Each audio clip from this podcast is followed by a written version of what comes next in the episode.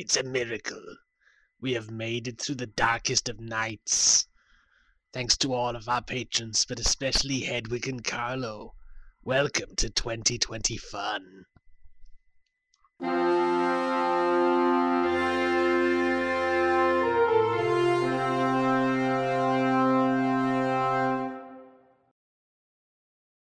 Hello and welcome to the Probably Bad Podcast, a podcast which is definitely bad. I'm Pencil. And paper. Today's Probably Bad RPG idea is an urban fantasy campaign where, in the end, it turns out the supernatural doesn't actually exist. I thought we would start 2021 with this one because it's the first ever Probably Bad post. This is the one that is responsible for all of the things you're hearing right now. It has a whole 24 notes. But I do really like it as a kind of. It feels kind of obvious at this point, but the idea that it's like a very sort of paranoia kind of thing, Mm. where it's it's like, oh, these guys are vampires. We need to take them out. We'll kill them all, and then you kill them all, and they were just guys. Like, it turns out most things will die if you put a stake through their heart. Like, that's not a like vampire you, you just thing. stabbed some emos. Hmm. It's it's nothing. You successfully, like, purged the goth population. Like, to be fair, my interpretation when I originally made it was you show up at, like, the head vampire's lair for the final battle, and that's when it turns out this has all been an elaborate prank. Like, just all your friends have got together to convince you that magic is real and you're a sorcerer. This is Call of Cthulhu, but gaslighting. Yeah, I suppose that's probably a more accurate term than prank at the point at which you're convincing someone they've been possessed by Lucifer. But there is also, I feel like there's something in the idea of a fantasy game that gradually transitions into a sci-fi game, Yeah, which just the idea of like there's all these spooks and spirits, but they're actually aliens, which I'm now realizing is multiple Doctor Who episodes. like I think, But it's a strong concept. yeah, to be fair, most of the times I've heard that, it's in a more traditional fantasy sense. I've not seen many of them, either it's in traditional fantasy sense or it, like with Doctor Who, we've already established that it's alien. And Mm. I've not really seen like the equivalent where it's an urban fantasy, there are vampires and werewolves and so forth going around, and then it's slowly revealed there's that they're aliens. So I've seen that in high fantasy where it's like, oh, there's magical items slowly discovered that they're actually alien technology. But I don't think I've seen the same thing with um with the with more occult kind of urban fantasy horror supernatural. Mm. Like I feel like it could be quite a fun twist on like a changeling game. Yeah. Where like it's not the realm of Fae, it's another planet with different Mm. rules. yeah, you could definitely do something with like fairy magic. And it turns out that fairies are actually aliens. Because I mean, there's a lot of crossover in like fairy stories and UFOlogy anyway. Mm. And there is the sufficiently advanced technology rule. Yeah. Only sufficiently advanced technology is indistinguishable from a contrived rip-off of the World of Darkness setting. Yeah. Yeah, that's what that's called. You convince, you tell your peop- your players that they're playing werewolf. You just play it completely straight until the point at which they're about to transform into a werewolf, and then nothing happens because werewolves aren't real. I like that. Like they just they genuinely believe from the beginning that this thing is real, and then it's just You're No, you bitten just- by like you just need a rabies shot. huge, unnatural-looking wolf under the full moon, and you start feeling the serious change in your body. And come come the next full moon, you keel over dead from rabies. And that that's the campaign. Uh, give your players rabies. Yeah. I think is like what we're coming up with here.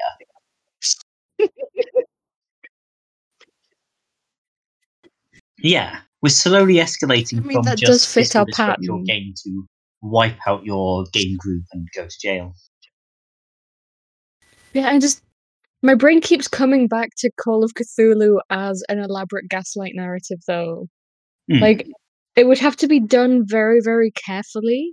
But I feel like it could be a really interesting story of with like Hmm. sort of the upper class brainwashing the the players who would be more sort of Hmm. middle to to like Yeah. upper working class um Yeah, like- into being like no you have to do the things we say otherwise the creature from the deep will get you and then halfway through you realize what was what's happening and then you kill all of the posh people Yeah, like you can. You, I feel you could do a legitimate horror based around the monsters aren't real. You're being elaborately deceived into monsters being real. Like, yeah, because there's. I mean, going back, like, sort of going back to Doctor Who or Torchwood, because obviously we all want to talk about Torchwood. Like, there was that Yeah. episode of of that where it's like they go to this town hunted by monsters and it turns out it's just sort of the town people in charge of the town who are killing people. I can't quite remember the exact plot, but yeah, like the idea that monsters have been misinterpreted, like the idea of people using monsters as a cover up for their crime and using gaslighting and deception to get people to like do what they want with the sort of fear of monsters. There's definitely like a horror story there. yeah it's, it's like the one good episode of sherlock was the hound of the baskervilles one where like he thought it was a big ghost dog and it was actually a government conspiracy Basically, just take any World of Darkness like um, source book, but right, but it was actually a government conspiracy at the end of it. That's that's our idea. Do you have a sort of? Do you have a idea? Ah, sorry there's someone at the door. the government is aware that you're onto them. Yeah. Well, paper gets their um gets their parcel, allow me to give you a nice song. Do do do dee do do dee do dee do dee do do do dee do do dee do dee do dee do. Bonus Patreon content. Doing a little podcast to myself. a little podcast to yourself Yeah, like the sort of other sort of way I could see going with this would be a more kind of, I guess, cryptozoology sense, where there are genuinely like other creatures out there, but the thing is, yeah, discovering that they're not supernatural and are in fact just undiscovered life forms. I like that. Like Mothman is real, but he's actually Hmm. just a really big moth. Like sort of, yeah, like there is there are other humanoid species as well as Homo sapiens running around. And it's almost like a demystification game. that is a monster of the Hmm. week that I want to be like a you get all of. supernatural stuff and it's like okay so it can't actually shapeshift because that's ridiculous so we're just going to go looking for like some kind of humanoid wolf creature this is just I feel like you could maybe make Bigfoot and uh, Yeah. werewolves the same thing. Like it's a it's a big hairy man. so yeah I, like i agree with you That's that's my new cryptozoology theory. Yeah, I mean, Bigfoot is a werewolf. like I, I, I Prove think me it's a good idea but also i love the idea of big hairy man as a supernatural creature these are the these are like the four core world of darkness books of werewolf vampire mages and big hairy men big hairy men the baroning I'd play it. But then we know I ran a Yeah. Feast of Legends game and therefore have no taste in RPGs. Yeah, I feel like yeah, if paper says that they will play it, that is possibly a criticism of your RPG. Yeah, it's kind of like when I say I'll watch a film, you need to t- you need hmm. to take it with a big pinch of has willingly watched Plan 9 from Outer Space about five times. Yes. Um, so I feel before we go into like planning the factions of the big hairy men RPG, they include live in the woods and like shave except on a full moon. Um,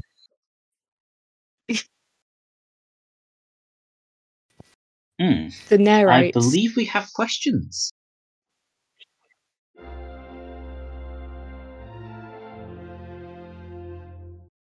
Hi, I'm Hazel, and I make a podcast with Liz called Bread and Thread, which you might enjoy if you are a fan of food or clothes or other interesting parts of domestic history.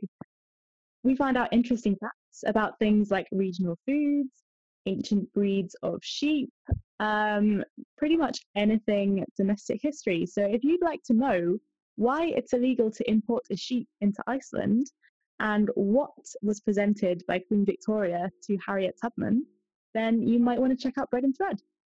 Find us at Bread and Thread on Twitter or find us everywhere podcasts exist. Yes. Um, if if you have a question, you can email. Um, I forgot the email. you can Email email. Uh, what is what is email? Isn't it just probably bad podcast? Yes. Um, if you have a question, you can email probablybadpodcast at gmail.com um, or messages on Tumblr at ideas. Um, so the first question, these are all anonymous. First question is how to find a D&D group, wrong answers only. Terminally. Explain. No. Find your RPG group terminally. I feel like the best way to do it is you take a copy of um, Volo's Guide to Monsters and you just leave it in a bear trap. And then you just sit and watch from the woods. Ah, but what if what if the person flicks the book out of the bear trap with a stick, or are they then too wily to play with? Because they'll solve all your puzzles too fast. Like, the thing is, it's sort of testing their puzzle solving ability. So if they're caught by the bear trap, then you don't invite them to your group. But if they think to bring a 10 foot pole every single place they go in case there's a bear trap, then you know that they're suited for D&D. I like it. I think this is build. Sorry, there you go. I think this is building towards build an actual dungeon full of traps and monsters, which I guess in this context just angry animals put in your dungeon, and anyone who hairy men. fill a tr- fill a fill a like fill your basement with bear traps and angry men, and like anyone who survives going into your basement gets to be in your D and D camp.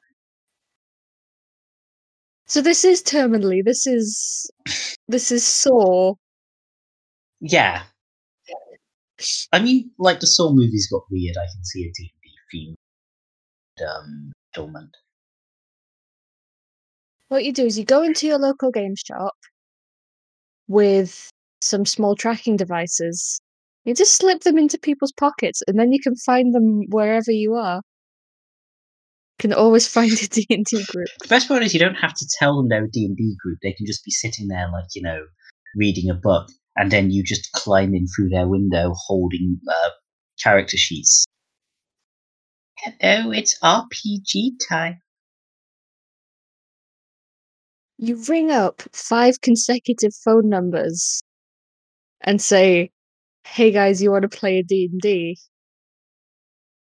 You get. And if they say no, then you know you need to pick some different phone numbers because these ones suck. I mean, there's plenty of phone numbers.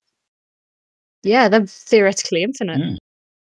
You get on a bus, and you put a bomb on the bus so that if the bus goes below 50 miles an hour, it explodes. And then where you're like, okay, we're stuck on this bus journey for a while. Who wants to pass the time with a game of D and D?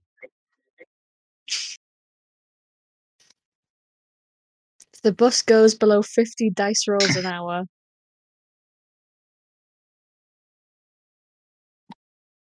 So I feel like what you're basically saying is find the tackiest film you can and then copy it and then play D&D with the survivors. Yes, it perhaps like it perhaps sort of indicates my point that I only know that the 50 miles an hour bus thing is a film reference and not what film it is to. Like, I only know it as a reference. And yeah, so I feel that's just choose the worst reference to the worst film you can and recruit the survivors. Go and throw a ball around on the roof with a guy named Mark, and whoever comes up to join you is your D and D Hmm. group. I think with with the room with a room reference, I think that's the sign it's now time to move on to our next question, which is also anonymous. How do you know when a sandbox campaign is over? When the cat shits in it. I hope that was a help. I'm sorry. I hope that was a I had I had to get it out, you know? Like, I think generally, if there's nothing left for the players to kill, then the sandbox game is over.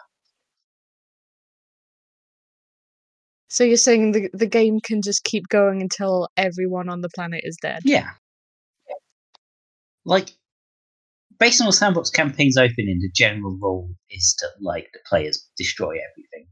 Like, if there's anything in the setting left unseduced and slash or unburnt down, then the game's still going.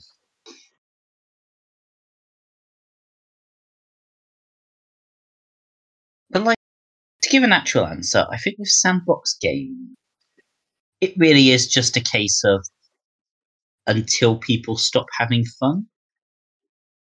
Yeah, because I, I feel like running a sandbox game is basically all about just placing various Mm. threads in front of your players, and they'll follow some and leave some, and you can like escalate some of them or just say that they resolve themselves, and it basically finishes when all of those threads are tied up.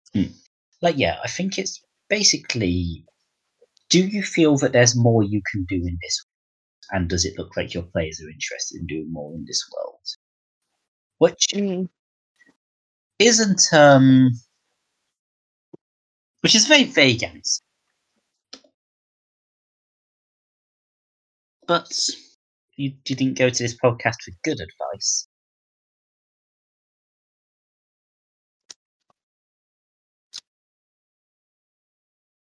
Yeah, I think it's basically either the players stop playing or you run out of ideas. Which I guess you could argue is the point at which any campaign ends. Yeah, I mean, a lot of campaigns end before the end, if you get what I Mm. mean, just because like scheduling happens. It's this is making me a little bit sad, Yeah. but it's an issue. I mean, yeah, I think it's the campaigns are like. I think this one of Advanced Sandbox campaigns is like a big campaign. It's like it's a lot easier to end a sandbox campaign if it's clear the game's not working, or at least it's a lot le- easier to do it satisfyingly than it is to end like planned campaign. Yeah, it's like I I ran a campaign for the group that pencils in, which it went from like I think level three to level thirteen or something like that, and like I think we all wanted to do more with it, but it just felt like yes, this is where these characters have ended up. This is where this world has ended up. Hmm. So the campaign stopped. Yeah, I think it's always important, and it's something I have I, I have a problem with like my games, is not to try and push the campaign past the point that the story is over. Mm, Like, don't do a supernatural, I guess. yeah. But I think you can tell we're recording this at the end of 2020. Yeah. We're just getting very like introspective. I think the important thing is like to accept the collapse of society, build a little hold and lie there and cry. I mean, there is very much a feeling of loss when a big campaign Yeah. finishes. It's weird. Yeah. But then you get to start a new campaign. And if you're lucky enough to have a group with more than one DM in it, you get to play instead of running the game for a bit. While you come up with another big game that will make you very happy and then sad when it ends. It's it's the circle Hmm. of dice. So, to answer your question, accept the impermanency of role playing games. Acknowledge that all things pass. Everything has a time and everything has an ending. And that leads us to our last question, which is also anonymous. None of you have identities, presumably because it's 2020. What's a character you never got a chance to play? Oh god, so many. I have a problem where I make D and D characters when I'm sad. Yeah, mine would be a competent version of myself. You've definitely played that I have because Nick ran a campaign where we all played basically just competent versions of ourselves with magic powers. I mean, actually, I don't think I was in that one, so no, I have never been a competent version. Why not? Oh no! But yeah, I think. Da-da-da-da. What characters have I never played? I tried making a character for Nobilis, and that landed a problem when I was making a character for Nobilis. That is an issue. Um, I think it was like. I think I was trying to do like. What was I doing? I can't remember. This is a very unhelpful answer, and I realise that as I'm saying this, you're probably like doing a reverse subscription to the Patreon where you take money off us once per month. But so, paper, you have characters.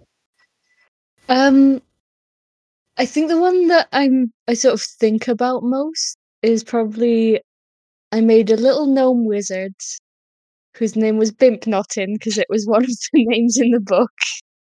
Um, and she was this little old lady that was basically a quack doctor, and she went from town to town with her friends selling just fake medicine and being a general con artist but we only really got one session because you know things happen but I, I really want to bring her back and just be a, a tiny little sleaze tiny little sleazy con um, artist again It's an amazing name. yeah i just kind of grabbed it out of the book because i didn't know anything about the uh. setting she, she didn't like her name though she just went by b I mean, it's what I'm calling any children I have. Like, you know, either in terms of being a parent of or just like looking after for an afternoon. noted I, I will name all your children Nothing. I don't think that was the name. I think I'm just evolving into gnomish gibberish.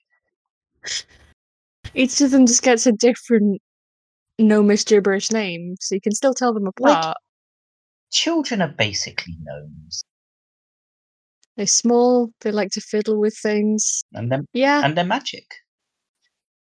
and some of them live in the forest. Yeah. Gnomes are just children which have been released into the woods. Gnomes are just free range children. You're aware that feral children are a thing, Yeah, right? Are you saying gnomes are just feral Yeah. human children? The feral human children have learned to make ridiculous hats. And that's where gnomes come from. okay. Uh, I do just have a whole list though. Like, I have this one character I really want to play who is a sad dad. Like, you know, the video game trope of the sad Yeah. dad. Um, he's a. I think it's called the Way of the Drunken Master monk.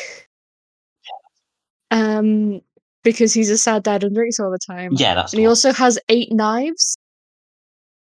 Like his weapons are his fists and his knives and his sadness. And I haven't even got to play one session with him, and I really want to. I want to. I want to put him in some like big campaign arc. He doesn't even have a name. I just he's called Knife Dad, and I love him. Does he need a name? I would play a video game that's just Knife Dad. It's like a it's like a Mario thing where like you have like dozens of children and they've each been kidnapped by a different like monster and you were drunken knife dad.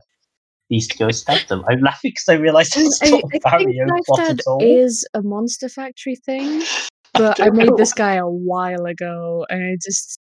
I don't know. I've Yeah. I've been in a couple of campaigns that have started since then. It just hasn't quite fitted. I need I need the right moment for Knife Dad to really shine. Yeah. Like, what you need to do is you originally make another character, and then at the point at which dramatically convenient, mm-hmm. they pull off their I make mask and another it's been Knife Dad character, this whole time. They die, and then my next character is Is knife Dad, who's that character's dad. Hmm. And then if Knife Dad dies, is Knife Granddad. It's just Knife Dad all the way down. and then Knife Great Granddad, who's a ghost. Knife Knife Great Granddad is like just a knife floating in the air being held by a That would be a, that would be a good excuse to play a revenant. Like all of my line have been killed, so I'm back from the dead to avenge them. Hmm. Unless if like you kill this guy and then like another revenant revenant pops up and you kill that revenant and then another revenant pops up to avenge the first revenant. Are they all slightly bigger each time, like Russian dolls? Yeah. Each of them has like one more knife than the last. Well, you you might have killed me, Johnny Three Knives, but have you met my dad, Johnny Four Knives? I like this like reverse surname thing they have here. It's a nickname. They're all called Johnny. Stabbington. Obviously. Yes, to answer your to answer your question, Johnny Four Knives Stabbington, which is my answer to all questions from now on. On that note, I think I think that's about as much like stabbings as we can fit into a podcast. so. Thank you for listening. Um, as Pencil said, we do have a Patreon. Uh, probably bad RPG ideas. If you want uh bonus episodes, homebrew, um, access to a Discord server where we do sometimes play games, largely based on probably bad RPG ideas. The last one was great fun. We don't, I'm afraid, have the anti Patreon where you get money from us. No. Um but yeah, we have that and the email which I did remember eventually because it's just probably bad podcast. I am very tired. It is the 20th of December 2020. It's been a year, you guys. But you'll be listening to this in 2021 where maybe things will be slightly better, maybe. Or like that's that's when the aliens invade. One of the two. Um. So have a good year, but have, a probably, bad, day.